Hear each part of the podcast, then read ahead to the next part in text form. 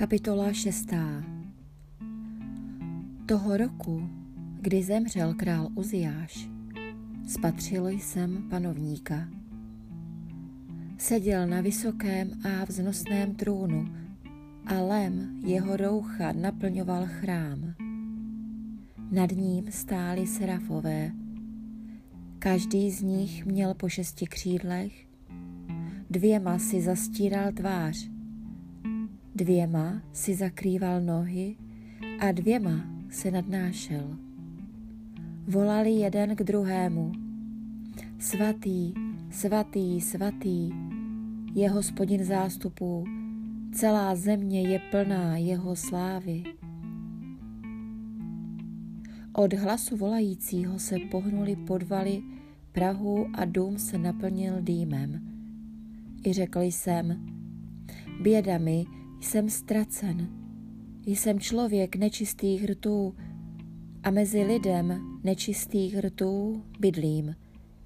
A spatřil jsem na vlastní oči krále, hospodina zástupů. Tu ke mně přiletěl jeden ze serafů, v ruce měl žhavý uhlík, který vzal kleštěmi z oltáře. Dotkl se mých úst a řekl, hle, toto se dotklo tvých rtů, tvá vina je odňata a tvůj hřích je usmířen. V tom jsem uslyšel hlas panovníka.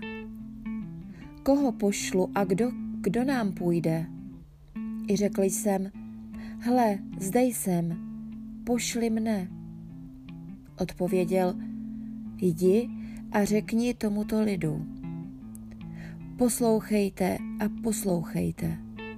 Nic nepochopíte. Dívejte se, dívejte, nic nepoznáte. Srdce toho lidu obal tukem, zacpi mu uši, zalep mu oči, aby očima neviděl, ušima neslyšel, srdcem nepochopil, neobrátil se a nebyl uzdraven. Tu jsem řekl, dlouho ještě, panovníku? On odpověděl, dokud nespustnou města a nebudou bez obyvatel a domy bez lidí a role se nepromění v spoušť. Hospodin odvede ty lidi daleko a v zemi bude mnoho míst opuštěno.